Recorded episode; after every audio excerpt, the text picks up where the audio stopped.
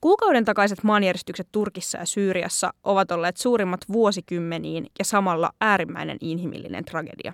Turkissa maan tilannetta on vavisuttanut jo vuosia lisäksi Erdoganin hallinto, epävakaa talous ja sisäpoliittiset jännitteet. Mitä muutoksia maanjäristykset ja tuleva vaalikevät tuovat maan sisä- ja ulkopolitiikkaan? Minä olen ollut aina sitä mieltä, että ei penniäkään kellekään. the young people of the world. So China. And we had the most beautiful piece of chocolate cake that you've ever seen. There is one message.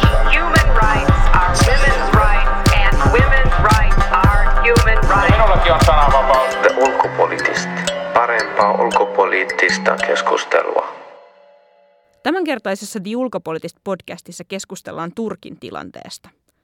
Asiantuntijavieraana meillä on ulkopoliittisen instituutin vanhempi tutkija Toni Alaranta ja The Ulkopolitistin lähi ja Afrikka-toimituksen kirjoittaja Niko Järvi, joka on erikoistunut Turkkiin. Jakson juontavat Anni Lindgren ja Annastiina Haapasaari.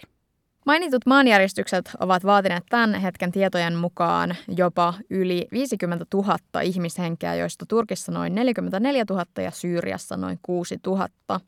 Mikä tilanne alueella on tällä hetkellä, kuinka se on kehittynyt? Haluatko vaikka Toni aloittaa?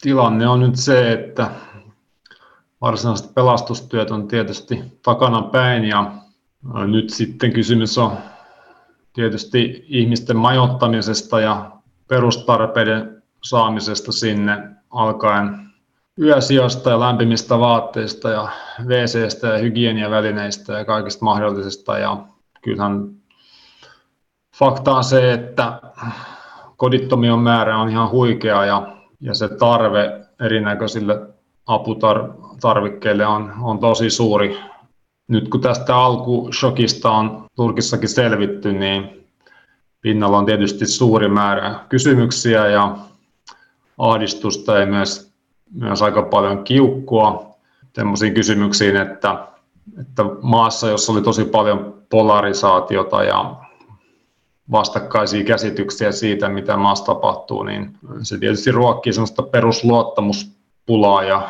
sitten sen perustalta vähän, miten kukin sitä tilannetta on katsonut ennen järjestystä, niin siitä perspektiivistä vähän sitten katsotaan myös tätä järjestystä ja sen, sen jälkihoitoa ja paljon on kysymyksiä, mitä olisi voitu tehdä ennen ja mitä on tehty järjestyksen välittömästi sen jälkeen ja, ja mitä nyt sitten tapahtuu, tapahtuu pidemmällä aikavälillä tämän jälleenrakennuksen kanssa. Mutta tämä on nyt se yleiskuva. Niin, tämä kiukku varmasti lähtee siitä, että varautuminen on tällä tasolla. Mä oon ymmärtänyt, että Turkissa on jopa ollut käytössä tämmöinen maanjäristysvero, ja sitten kysymyksenä on nyt, että miksi sitä sitten maksetaan, jos, jos varautuminen on, on senkin jälkeen näin huonolla tasolla. Öö, mä luin myöskin, että arvioiden mukaan edelleen on tämmöinen neljäsosan todennäköisyys, että yli kuuden magnituudin järjestys iskee vielä kuukauden sisällä. Miten tällaista yhä elävää tilannetta hallitaan? No sehän tietysti pitää tämmöistä pelonilmapiiriä yllä, että siinä niin avustustyöntekijöille siellä ja ihan tavallisille ihmisille, niin varmaan tulee semmoinen ajatus, että eikö tämä koskaan lopu. Että siellä ensin taistellaan sitä vallalla olevaa tilannetta vastaan – pyritään selviytymään siellä. Sinne on alettu rakentaa konttikyliä, missä sitten ihmiset asuu ja teltoista on pulaa. Että siellä on, niin kuin Toni sanoi, niin elinolosuhteet erittäin haastavat. Ja sitten vielä uhka tämmöisestä suhteellisen suuresta maajäristyksestä, niin tietysti pitää sitä tilannetta vähän niin kuin semmoisessa odotustilassa, jos näin voisi sanoa. Ja siellähän nyt oli ö, semmoisia, tai on ollut paljon – aikaisemminkin semmoisia neljän, viiden magnitudin järjestyksiä, niin kuin, tämä ei ole mikään uusi tilanne, että vuosittain siellä on semmoisia pienempiä just tällä alueella, että muutama rakennus romahtaa ja ihmisiä joko jää loukkuun tai jopa kuolee. Nyt tässä taisi olla eilen tai toissapäivänäkin vastaavan tyyppinen myös kyseisellä alueella, että vaikka sieltä ei semmoista isompaa järjestystäkään tulisi, niin semmoiset pienemmätkin varmasti – pitää sitä tilannetta eri tavalla yllä ja luo sitä pelkoa ja vaikeuttaa myös niitä avustustöitä. Joo, näin se on, että puhutaan tietysti alueesta, jolla on historiallisesti ollut valtavia maanjärjestyksiä jo antiikin aikana ja nyt hän tässä turkkilaiset asiantuntijat on jo pitkään sanonut, että näitä järjestyksiä on tulossa ja sitä on jonkun verran osattiin ennakoidakin ja nyt sitten hyvin todennäköistä, että on tulee jälkeenpäin vielä. Ja tietysti tämä kaikki on johtanut siihen, että meillä on sitten toinen hyvin haastava alue siellä Istanbulin, Istanbulin kohdalla ja sitten puhutaan tietysti vielä suuremmista väkimääristä ja että siellä on perheitä, ihmisiä, jotka ihan tosissaan pohtii sitä, että pitäisikö pois, muuttaa pois Istanbulista ja joidenkin Anatolian kaupunkien vuokra- ja asuntomarkkinoilla on jonkunnäköinen buumi jo alkanut, kun osa ilmeisesti ajattelee, että haluaa lähteä pois Istanbulista. Että kyllähän tämä sillä tavalla tietysti vaikuttaa niin kuin pidemmälläkin aikavälillä.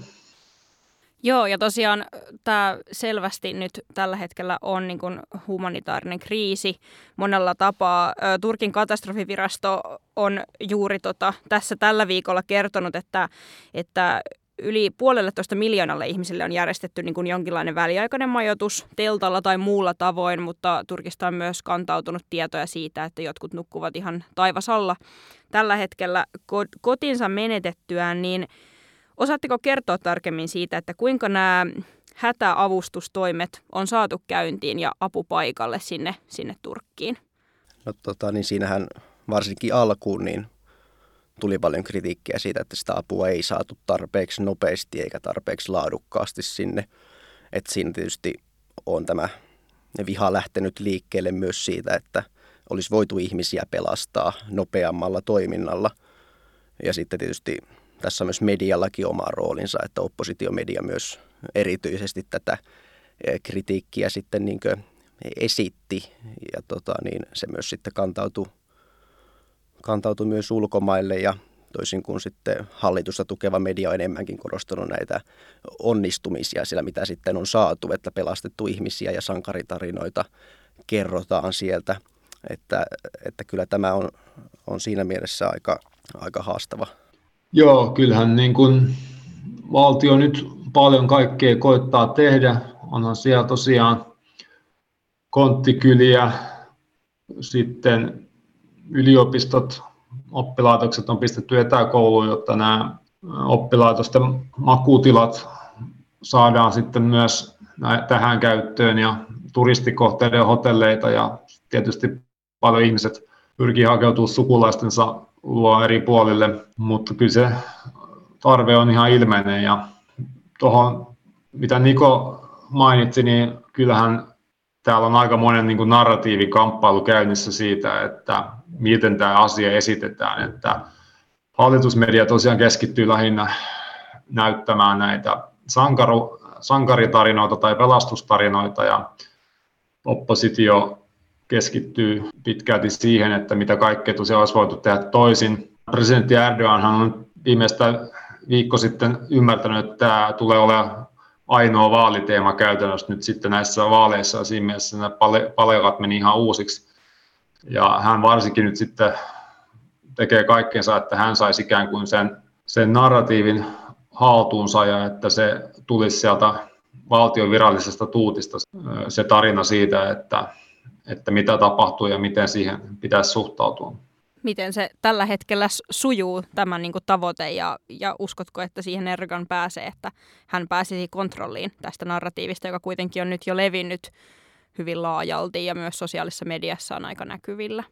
On vaikea sanoa mitään prosentteja, että kuinka monelle se menee läpi ja kuinka moni sitten sitä vastustaa, mutta kyllähän mun oletusarvo on se, että että siellä aika paljon näitä Erdoganin kannattajia kuitenkin, jotka ei paljon muuta mediaa sitten seuraa tai jos näkevät jotakin muuta mediaa sosiaalisessa mediassa ja muuta, niin tulkitsevat sen sitten jonkunnäköiseksi hallituksen mustamaalaamiseksi ja tätä on jatkunut niin pitkään ja se on ollut aika systemaattista pitkään, että, että siellä on niin kuin selvästikin semmoinen väestönosa, joka haluaa uskoa tämän hallituksen kertomuksen ja ja kuvauksen siitä.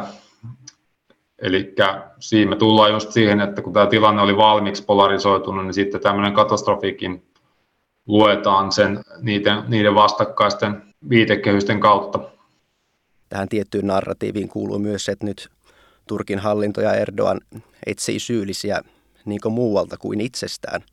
Että rakennuttajia on pistetty koville nyt tästä ja tota niin, varmaan vangitaankin ja tehdään tutkintoja nyt näistä, että ketkä siellä on sössinyt sitten nämä, ketkä on päästänyt läpi näitä löysiä rakennuslupia ja vastaavia. Ja esimerkiksi tällä Gaziantepin maakunnassa, jos, joka on niin AKP-valtainen, niin siellä oli nyt jo pistetty viralta yksi AKP-läinen pormestari yhdessä yhdessä kunnassa tai kaupungissa siellä, että täällä nyt on myös tämmöinen projekti meneillään, että mikä, mitä sitten tämän hallitusmedian kautta myös sitten jatketaan eteenpäin, että ne syylliset löydetään sitten jostain muualta. Ja sitten se on tietysti aina eri asia, että kuka siihen uskoo ja kuka ei. Ja sitten alueellisena toimijana myös tässä on varmasti myös ihmisten omasta tahdosta, mutta myös jollain tavoin hallituksen kauttakin laitettu liikkeelle näitä uskonnollisia veljeskuntia, jotka on tälläkin alueella hyvin aktiivisia. Eli ne on, ne on AKPta lähellä olevia veljeskuntia, vai tämmöisiä herätysliikkeiden tyyppisiä. Ne on siellä sitten keittämässä soppaa ihmisille ja jakamassa vaatteita, tekemässä tätä avustustyötä. Se sitten riippuu myös, että mistä näkökulmasta katsotaan, mutta varmasti sama keneltä se tulee, niin kaikki apu, apu sillä alueella on tarpeen sitten, mutta tämmöistäkin toimintaa siellä on ollut. Mm. Mutta tämä kysymys näistä maanjärjestyksistä on silleen poliittinen ja kuten nyt toi ilmi myös vähän niin kuin tietyllä tavalla uskonnollinen ja sitten myös tosi henkilökohtainen. Turkissa nyt suunnitellaan korjaus, korjaustoimia, mutta tällaisia tilanteita on nähty ennenkin. Esimerkiksi vuonna 1999 turkkilaisia syvästi traumatisoi maanjärjestys, joka tuolloin vaati 17 000 henkeä, joka sekin on todella paljon, mutta vain pieni osa siitä, mitä, mitä nyt on nähty. Niin Kuinka te uskotte, että turkkilaiset tulee niin kuin selviämään tästä tavallaan kansakuntana ja yhteisöinä, koska tämä on kuitenkin niin, niin kuin järkyttävä tapahtuma niin todella monella tasolla? Mä tuossa joku viikko sitten twiittasin, että, että tästäkin turkkilainen kansakunta nousee kyllä polvilleen, mutta että se ei tule ihan heti tapahtumaan. Että kyllä tämä nyt sen mittakaavan tragedia on. Siellä on tosiaan, tiedän ihmisiä, joita on kuollut 50 sukulaista tällä alueella ja, ja kaikilla on joku vähintään tuttavan tuttu, joka tämä koskettaa, niin kyllä tämä niin kuin pitkäaikaisesti tulee, tulee vaikuttamaan ja sillä tavalla näiden laajennettujen perheiden ja sukulaisten kautta se vaikuttaa niin kuin kaikkiin turkkilaisiin. Että kyllä se siinä mielessä aikaa tulee viemään ja tragedia suuruus tietysti lisää sitten sitä ikään kuin kärjistyneitä käsityksiä siitä, että, että ketä on syyllinen ja, ja mitä olisi voitu tehdä paremmin. Mutta tässä on sitten tosiaan erilaisia, miten tähän reagoidaan, että presidentti Erdogan on nyt tosiaan lanseerannut tähän tämmöisen nimenomaan osittain uskonnollisen näkökulman todeten, että, että tämä on jollakin tavalla kohtalo, että tällaista sattuu ja, ja siitä sitten pitäisi niin kuin kansakunnan nyt sitten yhdistyä ja yhtenäisenä kohdata, kohdata tämä. Ja hän on pyytänyt nyt tai lanseerannut tämmöisen sloganin, että antakaa hänellä vuosi aikaa, niin hän jälleen rakentaa nämä kaupungit. Sitä, sitä nyt sitten seurataan, se jää nähtäväksi, että kuinka laajasti tähän sitten kansalaisten keskuudessa tyydytään. Eli onko tässäkin jotenkin semmoinen sitten Erdogan yrittää tämänkin jotenkin tälle opportunistisesti todella käyttää sit hyväksi tämän, tämän tilanteen. Niin, siis tämä on se hänen pelikirjastaan katsottuna varmaan se ainut tapa, miten tähän voi reagoida, että tähän tuli tietysti aivan niin kuin tämmöisenä negatiivisena shokkina hänellekin, että vaalit, jotka on hänen uransa ja valtansa kannalta erittäin tärkeitä, niin totta kai hän niin kuin siitä pelikirjasta sitä sitten lukee, että, että miten tähän kannattaa vastata ja voi vastata, jotta, jotta hänen asemansa säilyisi. Nythän siellä tapahtuu kaikenlaista.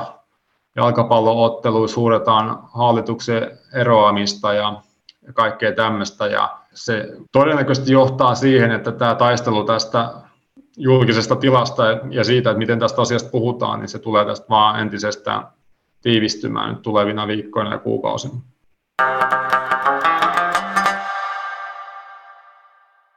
Kuuntelet The Ulkopolitistin podcastia, jossa vieraana tänään Niko Järvi ja Toni Alaranta puhumme Turkin tilanteesta. Turkissa on suunniteltu parlamentti- ja presidentin vaaleja järjestettäviksi kesäkuun 18. päivä. Voidaanko vaalit pitää näissä olosuhteissa? Nyt toistaiseksi äh, tästä on spekuloitu päivittäin ja vähän kannat on vaihtunut. Sieltä on presidentti Erdoganin puolueen sisältä tuli ensin ääniä ihan merkittäviltä hahmoilta, jotka sanoivat, että nämä pitäisi siirtää nyt sitten puoli vuotta tai vuosi eteenpäin nämä vaalit. Mutta nyt tällä hetkellä näyttää siltä, että myös, myös presidentti Erdogan ja hallinto pitää kiinni tästä 18. kesäkuuta. Se olisi ollut noin niin kuin juridisesti, teknisesti hyvin vaikeaa niiden, niiden siirtäminen tuosta päivästä eteenpäin.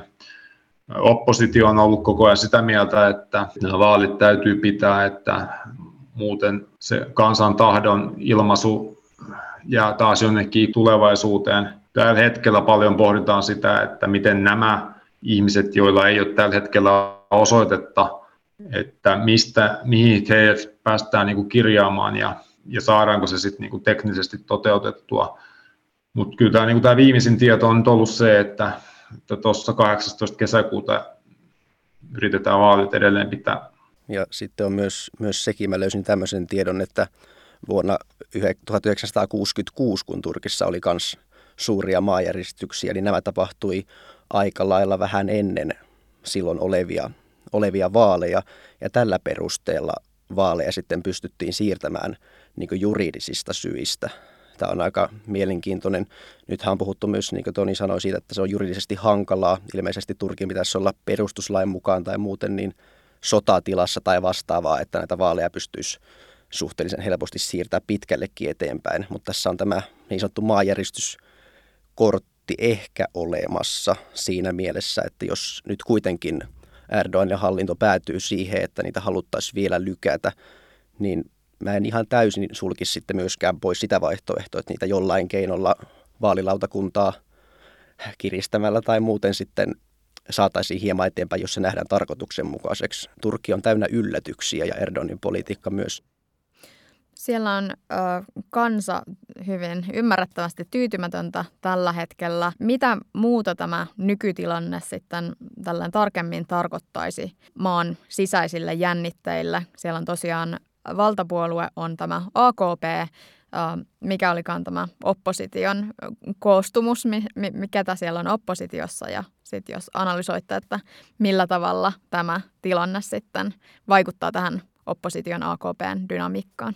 No siellä on vaaleihin eh, nimetty tämmöinen kuuden puolueen oppositiokoalitio, jota johtaa CHP eli tasavaltalainen kansanpuolue.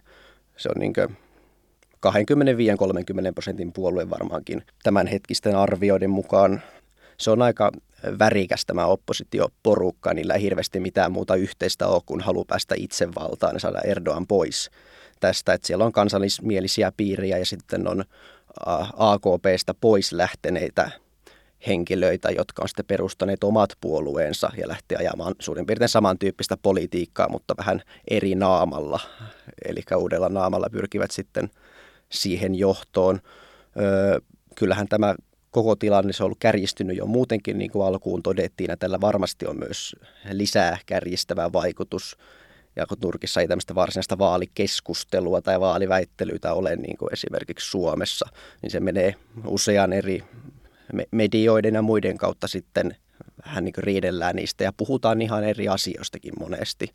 Että tässä on, on, on siinä mielessä kyllä nämä jännitteet tulee lisääntymään.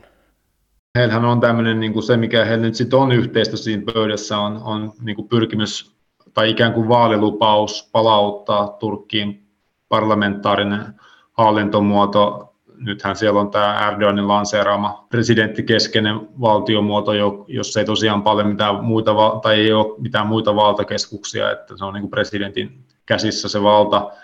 Tänne on niin kuin luvannut palauttaa takaisin siihen perinteiseen parlamentaariseen järjestykseen, ja sitten heillä on näitä tähän liittyviä lupauksia siitä, että palautetaan oikeusvaltioprosedyyrit ja näitä itsenäisiä instituutioita, keskuspankkia ja oikeuslaitoksia.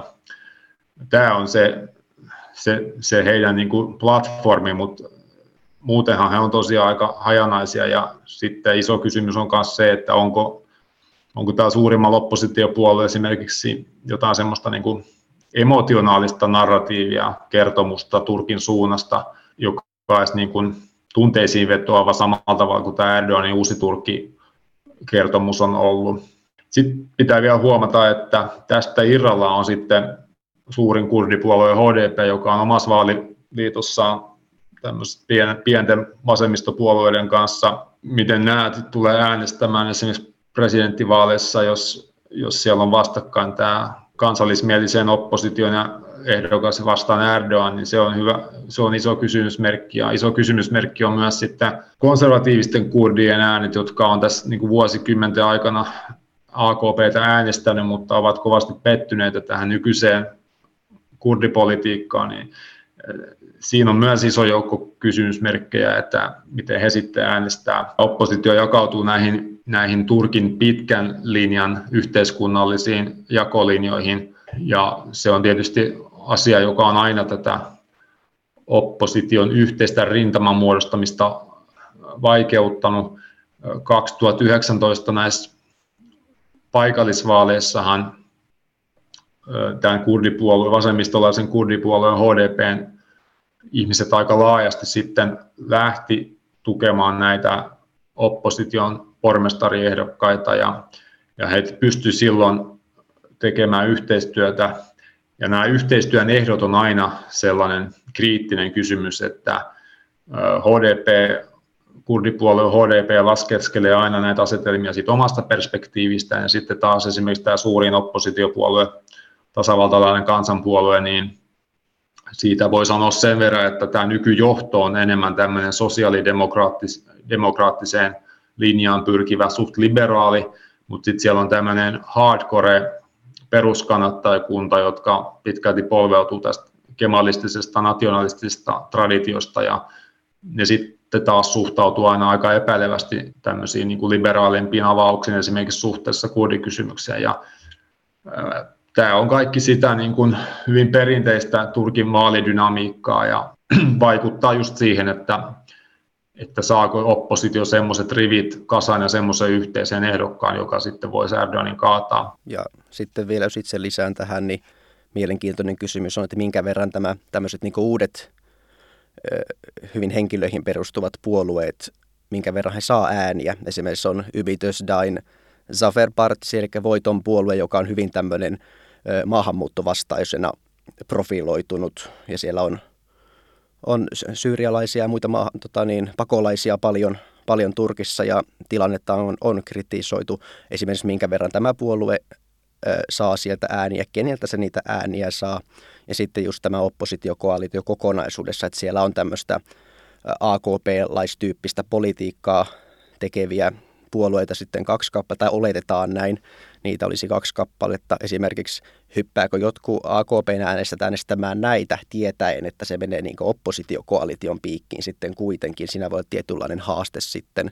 Ja kun puhutaan ehkä muutamista prosentista, minkä verran nämä saa ääniä, niin se myös vähentää sitä uskoa, uskoa sitten siihen, että tämä on varsinkin, jos parlamenttivaaleista tulee oikein tiukat, niin toki niin kuin Toni totesi, tämä kurdipuolen HDP-merkitys on erittäin suuri, mutta sitten on nämä pienemmätkin puolueet, jos niitä kuitenkin useampi on siinä ja ne vie muutamia prosenttia sieltä sun täältä, niin se voi tehdä pelistä aika jännän sitten loppujen lopuksi. Eli on mahdollista, että vaaleista tulee tiukat, on mahdollista, että jonkinlainen reformi siellä tapahtuu parlamentin osalta? Joo, mä uskon näin, että parlamenttivaaleissa voi tulla erittäinkin tiukka kamppailu, mutta presidentinvaalit on sitten hieman eri asia. No mitäs presidentinvaalit? Sitten miltä näyttää Erdoganin tulevaisuus? Se riippuu aika paljon sitä vastaehdokkaastakin myös, että Erdoganin ei tarvitse lähteä merkittävissä määrin lahjomaan kannattajiaan eikä muuta, että se tietty peruskannattajakunta on.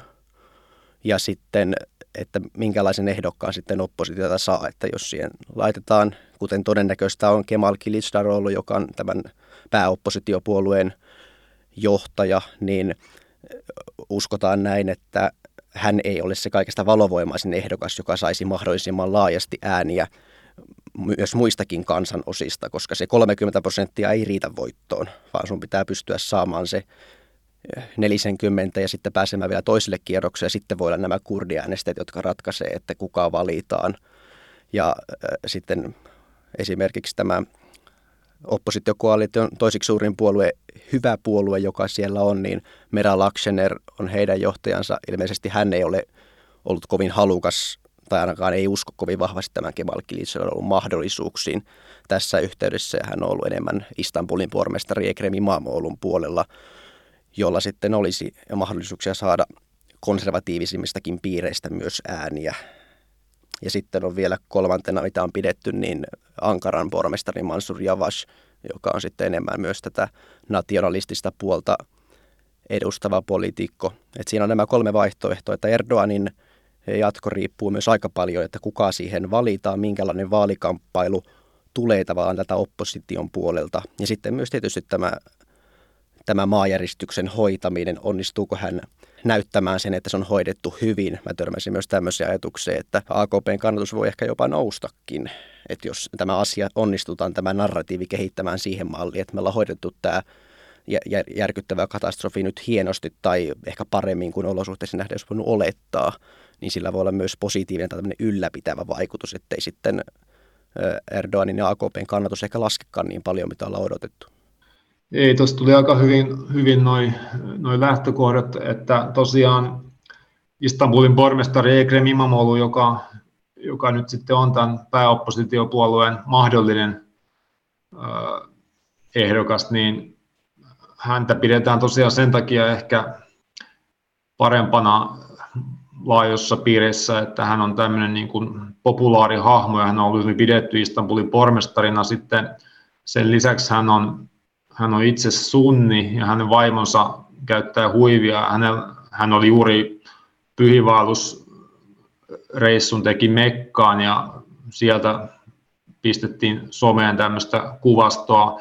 Eli hän ihan tarkoituksella on jo pitkän aikaa flirttaillut tämän konservatiivisen väestönosan kanssa – hänellä on ikään kuin, niin kuin kyky, ajatellaan näin, että hänellä on kyky myös puhutella sitä konservatiivista väestön osaa paremmin kuin tällä CHPn puheenjohtaja Kemal Kilissarolla, joka, joka on Alevi, eli kuuluu tähän vähemmistölahkoon, ja koko tasavaltalainen kansanpuoluehan se välillä vähän niin kuin näyttäytyy sunnienemmistön silmissä tämmöisenä alevipuolueena, että nämä on kaikki osa tätä, myös tätä keskustelua aina Turkissa sitten tämän, tämän asian tiimoilta. Sen voisi vielä lisätä, että jos ja kun esimerkiksi tämä parlamenttivaalit menee hyvin tiukalle tai jos presidenttivaalikin menee hyvin tiukalle, niin sittenhän me tullaan just siihen kysymykseen, että onko Turkissa ne instituutiot sitten sellaisessa jamassa, että että tämmöinen vallanvaihto olisi mahdollista. Että keskeinen toimija tässä suhteessa on keskusvaalilautakunta YSK, Yüksek Seçim Kurulu, joka on Erdoganin kannattajien miehittämä. Erdogan on sinne niin kuin yrittänyt saada näitä omia kannattajiaan ja sitten miten se esimerkiksi toimii sellaisessa tilanteessa, jos tätä jotenkin kyseenalaistetaan tätä vaalitulosta, että mitä kantoja se sitten ottaa, niin se on, se on aika huolestuttavaa. Mm. Sitten jos lisätään vielä tavallaan yksi leijeri tähän päälle, nimittäin raha. Turkissa on tällä hetkellä käynnissä talouskriisi. Viime vuoden loppupuolella inflaatio oli jopa 85 prosentissa. Nyt alkuvuodesta luku on laskenut sinne suunnilleen 50 prosentin hujakoille, mutta edelleen siis aika kovissa lukemissa mennään. Ja tätä on pidetty yhtenä Erdoganin valta-asemaa nakertavana tekijänä, niin – Miten te kuvaisitte tätä nykyistä taloustilannetta ja miten esimerkiksi nämä maanjäristykset on siihen vaikuttanut? Jos lähtee siitä tilanteesta, että inflaatioluvut on ollut korkeita jo, jo pitkään, siellä on kulutushinnat on noussut erittäin paljon, ruoka on kallista, sähkö on kallista. Tämä on vaikuttanut erityisesti vähävaraisiin ja vähätuloisiin ihmisiin. Ja sitten tullaankin myös siihen kysymykseen, että minkä verran tämä inflaatio sitten käytännössä vaikuttaa esimerkiksi keskitulosten ihmisten arkeen. Turkissahan on tämmöinen käytäntö, että Turkin liira ei pidetä mitenkään hirveän arvostettuna. Eli jos sulla on ylimääräistä rahaa, niin sitä ei todellakaan makuuteta tilillä, vaan ostetaan esimerkiksi kultaa tai sijoitetaan ulkomaisiin valuuttoihin. eikä tässä ole kysymys mistään ökyrikkaista ihmistä, vaan semmoista, jotka tienaa niin suhteellisen hyvin, niin silloinhan tämä inflaatio ei samalla tavalla vaikuta myöskään siihen, kun se oma tavallaan rahan arvo ei sitten olekaan laskenut, sulla periaatteessa on säästöjä siellä varalla. Tämä on niin yksi tekijä, mikä sitten on hyvä ottaa huomioon, että ne korkeat inflaatioluvut ei sitten sataprosenttisesti kaikkiin kuitenkaan vaikuta. Okei, kiinnostavaa. Tätä en todella tiennyt. Toni, onko sulla lisättävää tähän taloustilanteen analysointiin? Normaalitapauksessa, jos Turkin vaalihistoriaa katsoo, niin kyllähän tämmöinen valtava inflaatio ja köyhemmän väestön keskiluokan ostovoiman romahtaminen, niin kyllähän sen niin kuin pitäisi näkyä suoraan siinä vaalitilanteessa negatiivisesti sen hallitsevan puolueen kannalta, mutta se ei välttämättä näy ihan nyt samalla tavalla tässä nykyisessä tilanteessa ja silloin me tullaan just siihen, että siellä on osa väestöstä ostaa sen tarinan, että tämä paha tulee ulkopuolelta myös taloudellisesti. Toki Erdogan oli tästä tietoinen ja tässä on yritetty ja yksi perustelu sille, miksi näitä vaaleja yritettiin siihen 14. toukokuuta oli se, että tässä on nyt tehty vuoden vaihteen jälkeen nopeasti erinäköisiä siirtoja, on pyritty nostamaan eläkkeitä tietyille avainryhmille, tehty jonkunnäköisiä verohelpotuksia, lainojen anteeksiantoa, eli kaikkea tämmöistä hyvää on yritetty kohti kansalaisia sillä ajatuksella, että se nyt tässä keväällä nimenomaan vaikuttaa ja että se sitten avittaisi Erdoganin tästä taloustilanteessa. Se on niin kuin yksi puoli. Toinen on sitten se, että, että tämmöistä niin kuin lainotusta ja rahoitusta niin Erdogan kovasti etsii noilta Persialahden mailta ja se on yksi syy myös siihen, miksi tässä on Turkki pyrkinyt normalisoimaan välejä näihin aikaisempiin kiistakumppaneihin, Arabiemiraatteihin, Saudi-Arabiaan ja niin poispäin. Tämä on niin kuin se, se näkymä ja näiden taloushuolien pitäisi näkyä vaalituloksessa, mutta se ei välttämättä kuitenkaan ihan yksi, yksi yhteen mene niin. Ja, ja sitten vielä toi, että Turkissa ja lähi yleisesti, niin ei ole samanlaista luottoa näihin valtion instituutioihin ja tämmöiseen sosiaaliturvaan tai muuta. Se ei ole samassa merkityksessä kuin meillä. Yksilön kannalta on hyvin oleellista se, että minkälaiseen sosiaaliseen yhteisöön hän sitten kuuluu, kuin ehkä se, että kuka varsinaisesti on, on vallassa. Että se pienemmät piirit siellä myös ratkaisee, ratkaisee erittäin paljon sitä omaa elintasoa ja mahdollisuuksia edetä.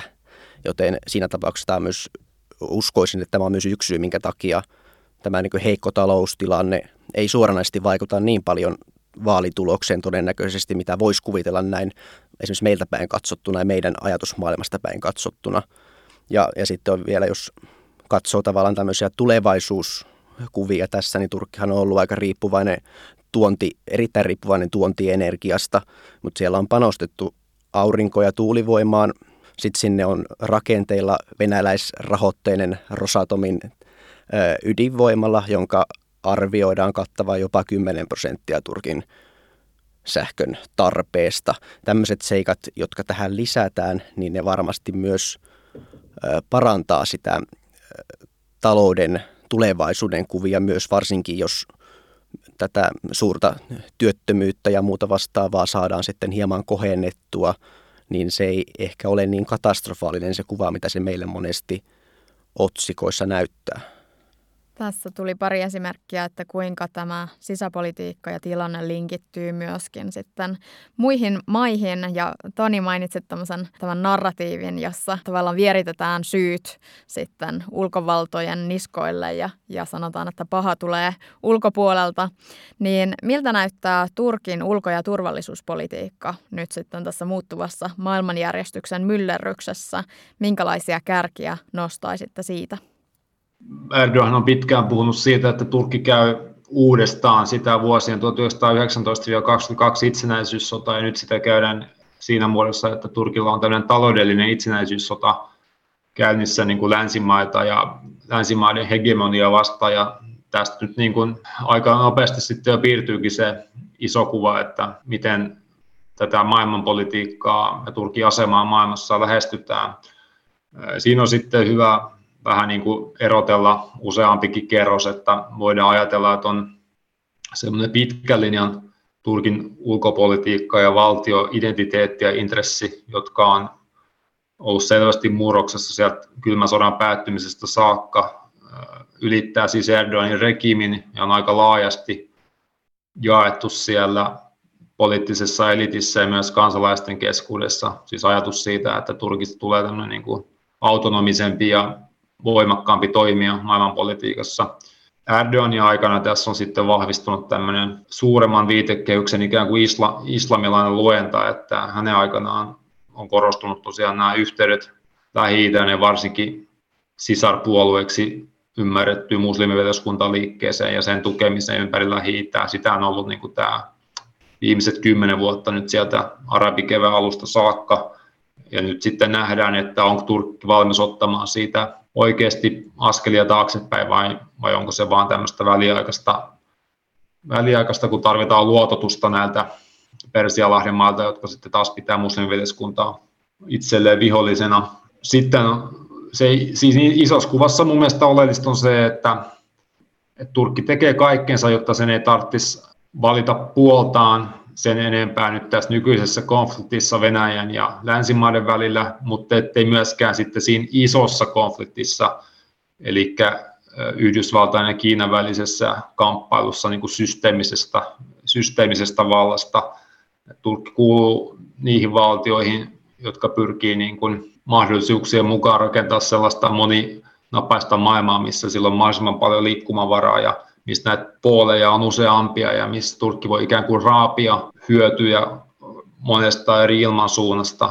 Keskeistä nyt ainakin Erdoganin aikakaudella on myös se, että Turkki olisi yksi niistä johtavista valtioista siinä alueellisesti rakentamassa sinne uutta järjestystä.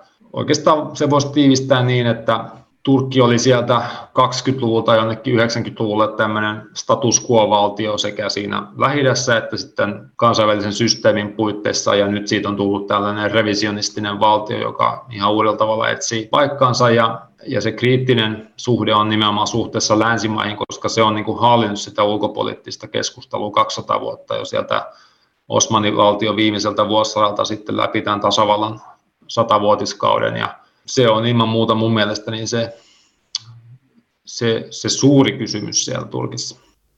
Ja, ja sitten vielä jos miettii Turkkia tämmöisenä lähialueellisena toimijana, niin Turkkihan on pyrkinyt lisäämään vaikutusvaltaa esimerkiksi Keski-Aasian entisten neuvostomaiden alueella, ja nythän tilanne on siinä mielessä hieman otollisempi, että Venäjä ei vaikuta sillä nyt ihan niin vahvasti, kun resursseja menee muualle. Turkki saa täältä, se on lisännyt asekauppaa monien maiden välillä. Siellä on Kirgisia ja Turkmenistania ja muuta on siellä. Turkki tämmöisen alueellisen toimijana varmasti vahvistuu näillä paikoin. Ja sitten jos miettii esimerkiksi Turkin ja Azerbaidsanin yhteyttä, joka on myös aika näin pienessä, pienessä mittakaavassa aika oleellinen, että Azerbaidsanhan on hyvin, hyvin lähellä Turkkia myös niin Azerin kieli on esimerkiksi erittäin lähellä varsinaista Turkin Turkkia. He ovat tämmöisenä niin veljeskansoina pidettyjä myös. Ja tässä heidän yhteistyössään niin Armeenia on jäänyt tämmöiseksi välikapulaksi siihen, eli kun tämä vuoristokarabahin alue esimerkiksi siellä, niin Azerbaidsan haluaisi sitä pienen kaistaleen Armenian aluetta lisää itselleen, jolloin Armenian yhteys Iraniin katkeaisi, se on merkittävä kauppayhteys esimerkiksi Armenialle, ja näin ollen myös Azerbaidsan saisi suoran maayhteyden Turkkiin. Ja Turkkihan silloin kun oli tässä jonkun aikaa sitten taas oma konfliktinsa vuoristokarapahin alueella, Turkki tuki Azerbaidsania ja tulee tukemaan myös jatkossakin, vaikka välillä näyttäisi, että Turkin ja Armenian välit jollain tavoin lientyisi, mutta ei se todellisuudessa ole siltä näyttänyt, että Turkki tämmöisenä lähialueellisena toimijana on myös aika oleellisessa osassa tämmöistä niin pienempien maiden kannalta, jos miettii niin maailman mittakaavassa, mutta sehän ei sillä tavalliselle ihmiselle ole, ole mikään pieni asia, kun se koskee heidän jokapäiväistä elämää, että se olisi ihan hy- hyvä myös muistaa aina, aina näissä keskusteluissa, että ettei pienet maat unohdu. Hmm. No tänne Suomeenkin asti on kantautunut puhetta tästä kurditerrorismista ja Turkin turvallisuushuolista. Siihen liittyen, niin miten tämä kurdikysymys sitten ö, näyttäytyy tällä hetkellä?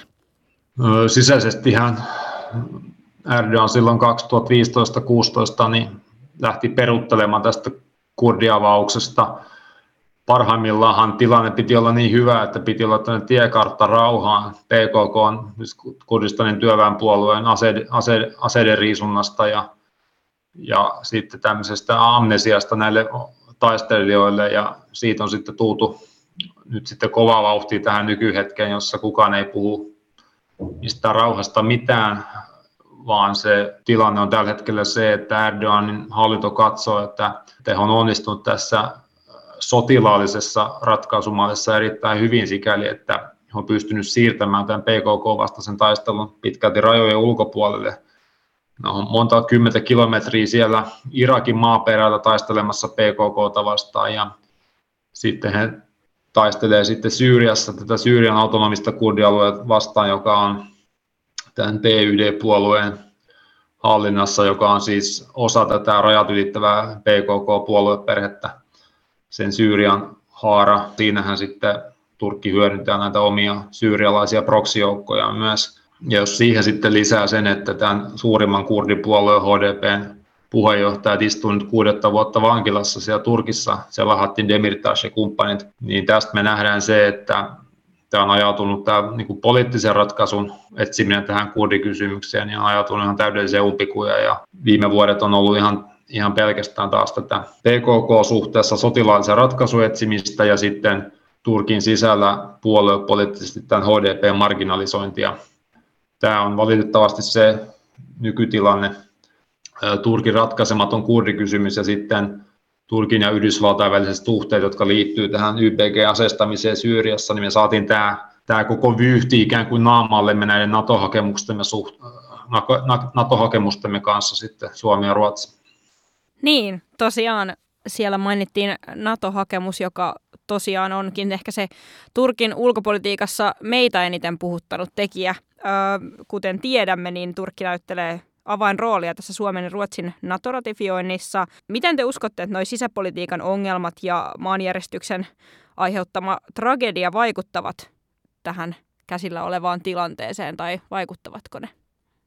Tämän maanjäristyksen vaikutukset voi olla aika mielenkiintoiset niin sanotut maanjäristysdiplomatian mielessä, että Erdogan voi ehkä jossain vaiheessa ajatella, että jos tietysti varsinkin jos se saa haluamansa Yhdysvalloilta ja muilta länsimailta, niin tästä ehkä voidaan luopua hieman nopeammin, mitä ehkä oltiin alun perin suunniltu ilman, jos tätä maajärjestystä ei olisi tapahtunut, eli siis hyväksyä Suomi ja Ruotsi NATOon. Ja sitten sisäpoliittiset seikat on tässä se, että kyllähän sitä alkuun, kun Turkki sitten ilmoitti, että he eivät, eivät ratifioi Suomen ja Ruotsin NATO-hakemusta, niin kyllähän sitä silloin tietysti Turkissa keskusteltiin paljonkin, mutta kyllähän se on niin hiljentynyt se aihe jo muutenkin. Että ei tällä niin sisäpoliittisesti niin hirveän pitkälle loppujen lopuksi mennä. Että kysymys on varmasti enemmän suhteesta EU-hun ja Yhdysvaltoihin kuin sisäpolitiikasta tai Suomesta ja Ruotsista. Mitä sanot Toni?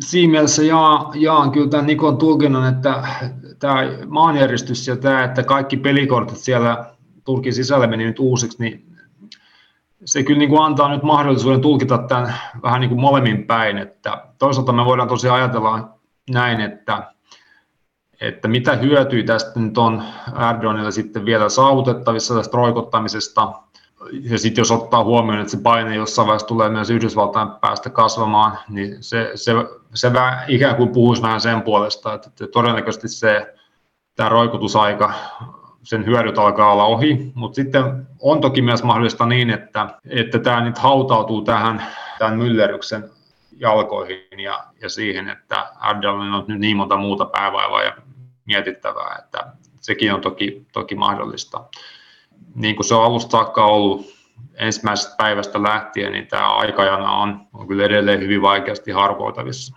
Tuossa aiemmin Toni mainitsit siitä, että, että Turkki ei oikein halua ottaa kantaa tähän Venäjän hyökkäyssotaan Ukrainassa ja muutenkin yrittää nyt jotenkin pysytellä vähän niin kuin ulkopuolella ja, ja rakentaa sellaista moninapaista maailmaa ja etsii siinä paikkaansa, niin Voitteko tähän loppuun vielä jotenkin ö, kuvata, kuvata ja kertoa omat näkemyksenne siitä, että millä tavoin tämä tämänhetkinen myllerrys Turkissa, vaalit ja maanjäristyksen aiheuttamat asiat, niin miten, millä tavoin ne voivat vaikuttaa siihen, että miten Turkki tulee asemoimaan itseään jatkossa?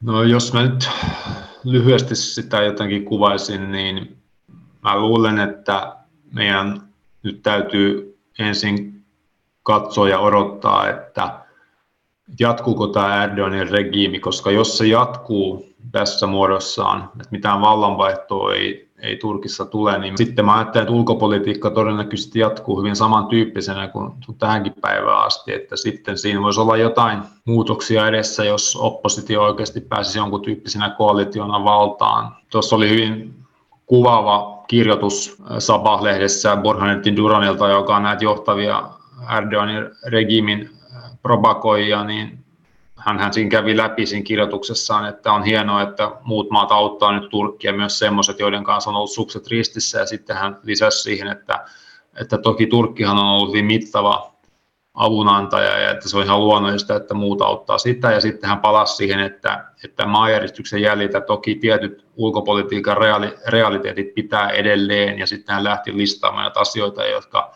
jotka hänen näkemyksensä mukaan ei, ei muutu siitä, että Turkki on joutunut tämmöisen luonnonkatastrofin armoille, joten mä en niin kuin itse kauheasti usko siihen, että tämä iso kuva tästä mihinkään muuttuu Turkin ulkopolitiikassa.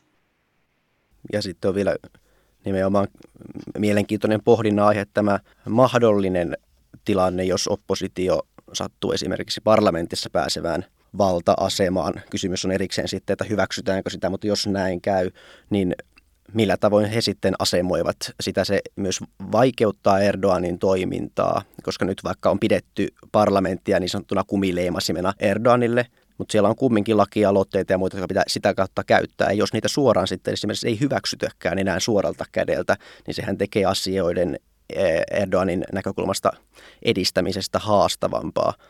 Ja jos miettii Turkin tällaista niin laajempaa tulevaisuuden kuvaa myös tässä, niin vaikka siellä halutaan paluuta siihen parlamentaariseen demokratiaan ja muuhun, esimerkiksi mitä tästä oppositio on lupailut vaalisloganeissaan ja vastaavaa, niin onko sielläkään kumminkaan loppujen lopuksi halua jättää tämän tyyppistä ulkopolitiikkaa ja suurvalta halua pois. Että se voi ihan yhtä lailla jatkua sieltäkin päin, varsinkin jos mennään muutamia vuosia eteenpäin. Ja kaikkiallahan joskus valta vaihtuu. Ja jos ei vaihdu nyt, niin siihen on mahdollisuus vielä tulevaisuudessakin yhtä lailla – että olen kuullut keskustelua siitä, että tämä olisi viimeinen mahdollisuus opposition nousta valtaa, mutta se on aika mielenkiintoinen siinä mielessä, että kyllähän ne vaalit on viidenkin vuoden päästä taas. Kyllä. Oikein mielenkiintoista analyysiä Turkin tilanteesta ja vaaleista. Kiitos Toni Alaranta ja Niko Järvi tästä keskustelusta. Kiitos. Kiitos.